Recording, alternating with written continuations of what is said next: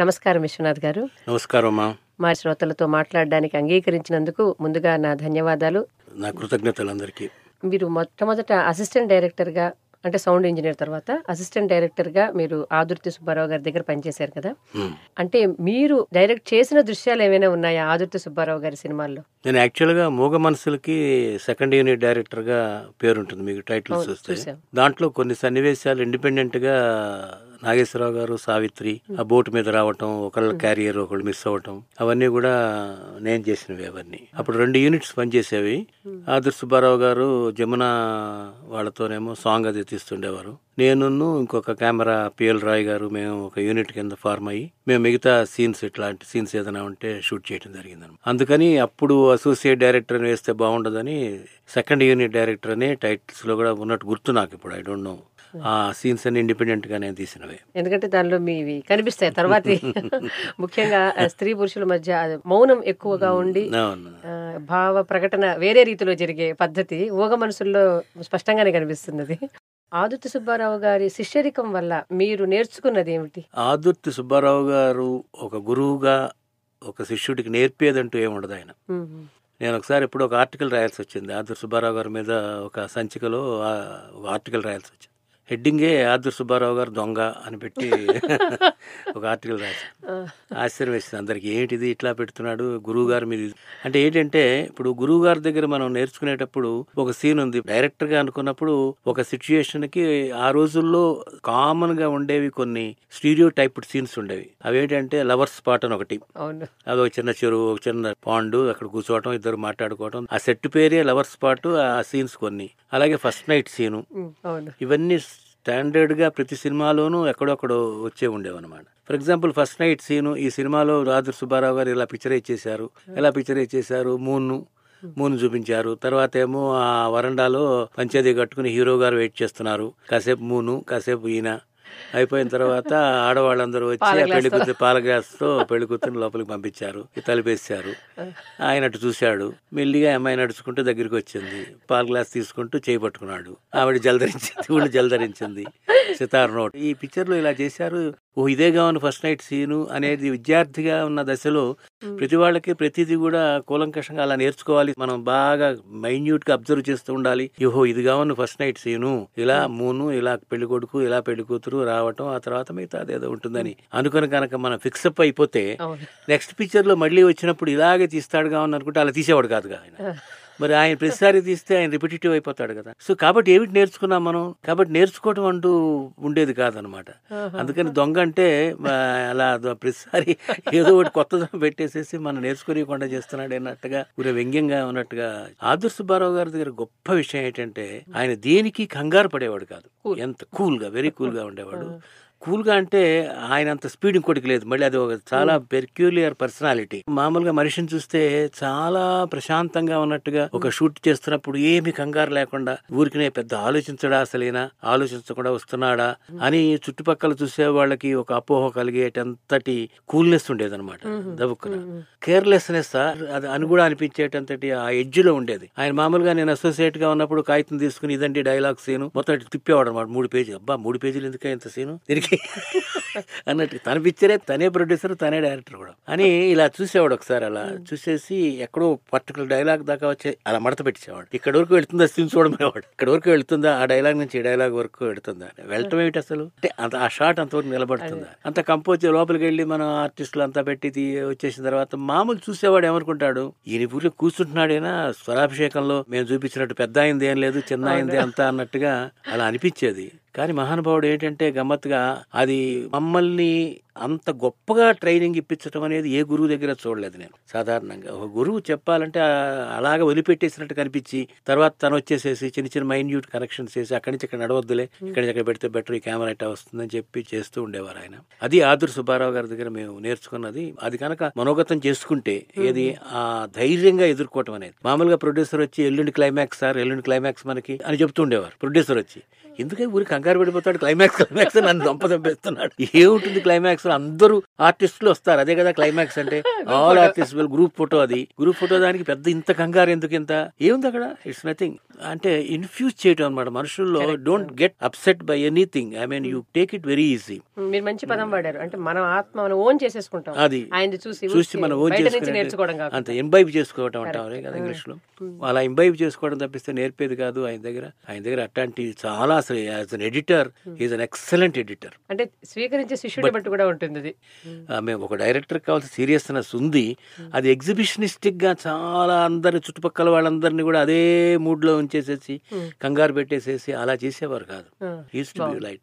అది మిస్టేక్ చేసేవాడు మిస్టేక్ చేయొచ్చు కూడా అసిస్టెంట్స్. ఇప్పుడు నంబరు వేయాలి క్లాప్ మీద, ఏ నెంబర్ వేయాలి, ఏ నెంబర్ వేయండి అయ్యా, ఏదో వేయండి, దానికైనా పెద్దది ఏమిటి అనేవారు ఆయన. అది అంత మాత్రం చేత నంబర్ వేయకూడదని అలవాటు చేసుకున్న అసిస్టెంట్ ఇప్పుడు ఎప్పుడే చెడిపోతాడు వాడు. అది అది వెయ్యాలి, బట్ దాని గురించి ఇంత డిస్కషన్ అక్కర్లేదు. యూ ట్రై టు అలాంటివి అనమాట, టెక్నికల్ గా డీటెయిల్స్ పెడితే అలాంటి చిన్న చిన్న చిన్న చిన్నవన్నీ కూడా చాలా. అందుట్లోంచి మనం సెన్సిటివ్ గా ఉన్న వాళ్ళు నేర్చుకోవాల్సింది ఏంటంటే చాలా ఉంటుంది అనమాట. So it's very difficult to have that type of calibre ఉన్న అసిస్టెంట్స్ ఆయన దగ్గర ఉండటం చాలా కష్టం. 90% స్వీకరించాలి, అది చాలా, it's like blotting paper. White paper పెడితే అది అబ్జర్వ్ కాదు, గ్లేజ్డ్ పేపర్ పెట్టకూడదు. సో బ్లాటింగ్ పేపర్ లాంటి వ్యక్తుల దగ్గర మనం అబ్జర్వ్ చేసుకునేది బోల్డ్ అంత ఉంది. మీరు సౌండ్ ఇంజనీర్ గా ఉన్నారు కాబట్టి ఆ ప్రభావం మీ సినిమాల్లో కనిపిస్తుంది బాగా అనుకుంటారు. అంటే మీ మొట్టమొదటి వృత్తి అది కాబట్టి, ఎందుకంటే the way you use sound, నిశ్శబ్దాన్ని శబ్దాన్ని రెండింటిని బ్యాక్గ్రౌండ్ లో గానీ పాటల్లో గానీ డైలాగుల మధ్య గానీ మీరు వాడుకోవడం వెనుక మీ సౌండ్ ఇంజనీర్ ఇదేమైనా ఉందా? సౌండ్ ఇంజనీర్ కంటే బ్యాలెన్స్ ఆఫ్ ద మ్యూజిక్ గానీ, మెలోడీ వచ్చినప్పుడు ఆర్కెస్ట్రేషన్ లో ఉండేటువంటి ఒక లెవెల్ గానీ, ఒక వాయిస్ కి ఉండేటువంటి హార్మోనీ, అది ఏమైనా తెలియనికుండా అంతర్గతంగా ఉంటుంది. బట్ బేసిక్ గా రైట్ ఫ్రమ్ ది బిగినింగ్ నేను ఎంత లొక్వేషస్ గా ఉంటానో, ఎంత బాగుడుగానో, సినిమాల్లో అంత తక్కువ మాట్లాడటం మంచిదని నాకు. I believe in silences. Silence is more eloquent, it tells volumes అనమాట. భయం వేస్తుంది ఒకప్పుడు సైలెంట్ గా ఉంటే. కొంతమంది మనుషులు మాట్లాడేస్తే మనకి మంచిది, ఏదో వాగేస్తే వాళ్ళు తప్పు చేసామని చెప్పేస్తే బెటర్, కానీ మనకి ఆ సైలెన్స్ అనేది చాలా భయంకరం, చాలా భయంకరం. సపోజ్ ఇప్పుడు మీరున్నారనుకోండి ఇంట్లో, పిల్లలు చాలా ఇచ్చేసారు, మీరు సైలెంట్గా ఉన్నారనుకోండి ఒక హాఫ్ అన్ అవర్, అడ్లిపోతారు వాళ్ళు, ఏంటి ఇంత ఏదో ఉంది ఎక్కడో, ఎప్పుడు బర్స్ట్ అవుతుంది ఇది అన్నట్టుగా ఉంటుంది. అందుకని సినిమాల్లో కూడా నాకు చాలా నమ్మకం. అయితే ఏంటంటే ఈ సైలెన్స్ని ప్రవేశపెట్టే ముందర we have to tune the audience to that state of mind where they can receive the silence as a perfect effect కింద రిసీవ్ చేసుకోవడానికి ఆ ట్యూన్ చేసి పెట్టాలి అక్కడ వరకు. ఆ ట్యూన్ చేయకపోతే సైలెన్స్, మీరు మనం అక్కడ పెట్టిన సైలెన్స్ చూస్తుంటే థియేటర్ లో కూడా మీకు ఆ సైలెన్స్ కనిపిస్తుంది. People will be dead silent. ఆ ట్యూన్ కావాలి, ఆ సిచ్యుయేషన్ కి వాళ్ళు ట్యూన్ అవ్వాలి. That is again each individuals technique of you know as you progress the scene. ఆ మూమెంట్, ఆ పంక్చుయేషన్ వచ్చేటప్పటికి అక్కడ ఎంతసేపు మనం సైలెన్స్ పెడతాం అనేది, అంటే మీ సినిమాల్లో వచ్చిన చాలా ముఖ్యమైన మార్పు ఇది, సైలెన్స్ ని వాడుకోవడం. Right from the beginning I used to believe. Telugu cinema నాటకాల ప్రభావంతో వచ్చింది కాబట్టి వాగుడు, ఐ మీన్ డైలాగులు ఎక్కువ ఉండడం అనేది జరిగింది. అయి ఉండొచ్చు కూడా, ఎందుకంటే డైలాగ్ ఈజ్ మోర్ ఎక్స్ప్రెసివ్. ఇప్పుడు నేను చూస్తున్నా చాలా కోపంగా ఉందిరా, చంపేయాలనిపిస్తోంది అని అంటం వల్ల వాడు కోపంగా ఉంది కావను, వాడు శిక్షించాలని అనుకుంటున్నాడు కావను అని అని మనకి తెలిసిపోతుంది మామూలుగా, ఏది గుడ్డివాడికి కూడా. సినిమా విజువల్ గా వచ్చేటప్పటికి we are not using the visuals as much as. అందుట్లో ఏంటంటే మొబిలిటీ ఆఫ్ ది ఫేస్ ఉండాలి ఆర్టిస్ట్. నాటకాల్లో అంటే డైలాగ్ ఒకటే, ఎక్కడ దూరంగా ఉంటాం తప్పదు. మేము ఫస్ట్ బిగినింగ్ డేస్ లో రికార్డిస్ట్ గా ఉన్న రోజుల్లో ఆ పాత ఎక్విప్మెంట్స్, పాత మైక్స్, పాత ఎక్కడో వ్యాన్ లో కూర్చుని సౌండ్ రికార్డిస్ట్ ఉంటాం, వాడు డైరెక్ట్ గా అబ్జర్వ్ చేయకపోవటం, పొజిషన్ ఏమిటి, ఎక్కడెక్కడ కూర్చుని మాట్లాడుతున్నారు, దగ్గర దగ్గరగా కూర్చుని ప్రేయసి ప్రియులు దగ్గరగా మాట్లాడుతున్నారా, దూరంగా మాట్లాడుతున్నారా, కొండ మీద ఉన్నారా, కొండ కింద ఉన్నారా, ఇవన్నీ చూడకుండానే జర్మన్ రికార్డిస్ట్ వాళ్ళు ఉండేవారు ఆ రోజుల్లో. సో రికార్డిస్ట్ అక్కడ కూర్చుంటాడు వ్యాన్ లో బయట, ఇక్కడ సీన్ జరుగుతూ ఉంటుంది. సో నేచురల్ గా మానిటర్ ఇవ్వంగానే dialogue not heard, talk loud. Talkie వచ్చిన కొత్త రోజులు, talkie is a most important ingredient of the film కాబట్టి, so they use to talk loud, they use to talk very loud అనమాట. నాగేశ్వరరావు గారు కూడా అంటుండేవారు. నాగేశ్వరరావు గారు శోభనాచల స్టూడియోస్ లో బిగినింగ్ పిక్చర్స్ అన్ని చేసిన తర్వాత వాహిని స్టూడియోస్ కి వచ్చి లైలా మజ్ను, స్వప్న సుందరి ఇలాంటి టైమ్స్లో మేము రికార్డిస్ట్గా పనిచేస్తున్న రోజుల్లో ఆయన ఇప్పటికీ చెప్తుంటారు అప్పుడప్పుడు. అసలు డైలాగు మామూలుగా ఒక మనిషితో మనిషి మాట్లాడేట్టుగా నాకు నేర్పించింది వాహిని స్టూడియోలో అంటారు. నేను కాదు, మా టెక్నీషియన్స్ అందరం కూడా. ఆ రోజుల్లో మెడ్రాస్లో ఉన్న బిఎన్ రెడ్డి గారు వాహిని స్టూడియోలో మంచి ఎక్విప్మెంట్ తెప్పించారు. యూని డైరెక్షనల్ మైకులు, తర్వాత అలాంటి మైకులు ఏమవుతాయంటే బాగుంటుంది, బాగా క్యాచ్ చేస్తాయి, ఆల్ ఫ్రీక్వెన్సీస్ కరెక్ట్ గా ఉంటాయి. తర్వాత it is interdependent actual గా. ఇప్పుడు సపోజ్ ఇద్దరు ఆప్యాయంగా మాట్లాడుకుంటున్నప్పుడు కెమెరా షాట్ ఎక్కడో పెట్టాడు అనుకోండి, ఇంత మనుషులు అట్లా విత్ ఆల్. అంటే నేను సౌండ్ రికార్డిస్ట్ గా నా కెరియర్ స్టార్ట్ అయిన తర్వాత, నేను డైరెక్టర్ అయిన తర్వాత దాని ప్రభావం ఏమిటనే దాని మీద మాట్లాడుతున్నాం మనం. చాలా డైగ్రెషన్ వచ్చేసింది అనుకోండి, తర్వాత ఎక్కడెక్కడికి వెళ్ళిపోయింది. అయితే అందుకని ఇప్పుడు ఈ సైలెన్సెస్ కూడా మోస్ట్ ప్రాబబ్లీ అదే కారణం కావచ్చు. ఎక్కువ మాట తక్కువ మాట్లాడాలి, బ్రెవిటీ ఆఫ్ ది డైలాగ్ ఉండాలి, చాలా వీలైనంత వరకు ఫేషియల్ ఎక్స్ప్రెషన్ కానీ లేదా ఆ మూమెంట్స్ కానీ ఉండాలి అనేది ఒకటి పనిచేసింది. సౌండ్ రికార్డిస్ట్ గా నేను నా కెరియర్ స్టార్ట్ చేయటం, డైరెక్టర్ గా మారిన తర్వాత దీని ఎఫెక్ట్ ఏంటి దాని మీద అంటే, యాక్చువల్ గా నేను బ్యాక్గ్రౌండ్ మ్యూజిక్ కూడా నేను త్రూ అవుట్ ది ఫిల్మ్ నేను పెట్టిస్తాను. ఇప్పుడు ఫారెన్ ఫిల్మ్స్ చూసామంటే ఇన్సిడెంటల్ సౌండ్ మీదే వాళ్ళు they work out the mood also. Incidental గా సపోజ్ మీరు పెట్రోల్ పోయించుకుంటున్నారు బంక్ లో ఉండి, ఏదో గమ్మత్ జరిగింది, వెంటనే పక్క నుంచి ఏ ఫైర్ ఇంజిన్ వెళ్ళిపోతుంటుంది. సో న్యాచురల్ గా 100 వైలెన్స్ పెట్టే మ్యూజిక్ కంటే కూడా this particular effect of the incidental sound which is very natural better effect ఇస్తుంది. అన్ఫార్చునేట్లీ ఏంటంటే మనకి మన ఇండియన్ సినిమా ఇప్పుడు పర్వాలేదు, మనకి ఆ ఇన్సిడెంటల్ సౌండ్స్ జెన్యూన్ గా కరెక్ట్ గా ఉండే సౌండ్స్ ఇంతవరకు కూడా మనం సిమ్యులేట్ చేయలేకపోతున్నాం. కార్ డోర్ సౌండ్ అంటే అది కార్ డోర్ సౌండ్ లాగా ఉండదు. గాడ్రేజ్ సౌండ్ అదే, తలుపు డోరు, కార్ డోరు అదే.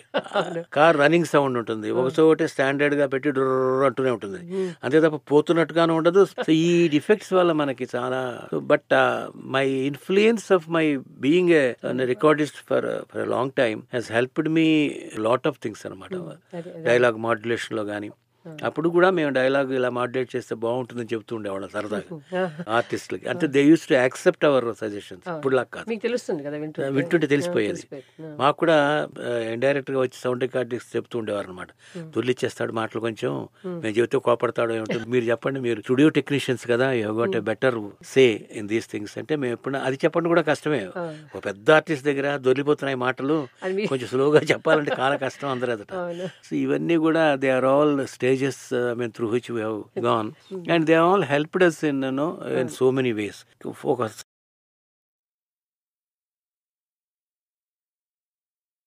ఈ శీర్షికలోని అన్ని భాగాలను వినడానికి దాసు భాషితం యాప్ను ఇప్పుడే డౌన్లోడ్ చేసుకోండి. లింకు డిస్క్రిప్షన్లో ఉంది. ప్రపంచవ్యాప్తంగా తెలుగువారు ఇష్టపడే అతిపెద్ద తెలుగు శ్రవణ పుస్తకాల యాప్ దాసు భాషితం.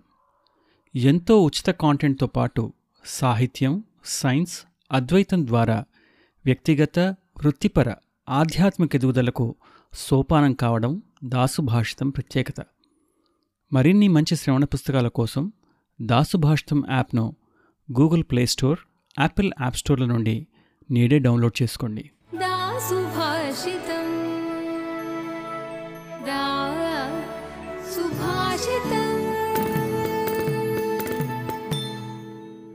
దాసు భాషితం సమగ్ర శ్రేయస్సుకు సోపానం. www.dasubhashitam.com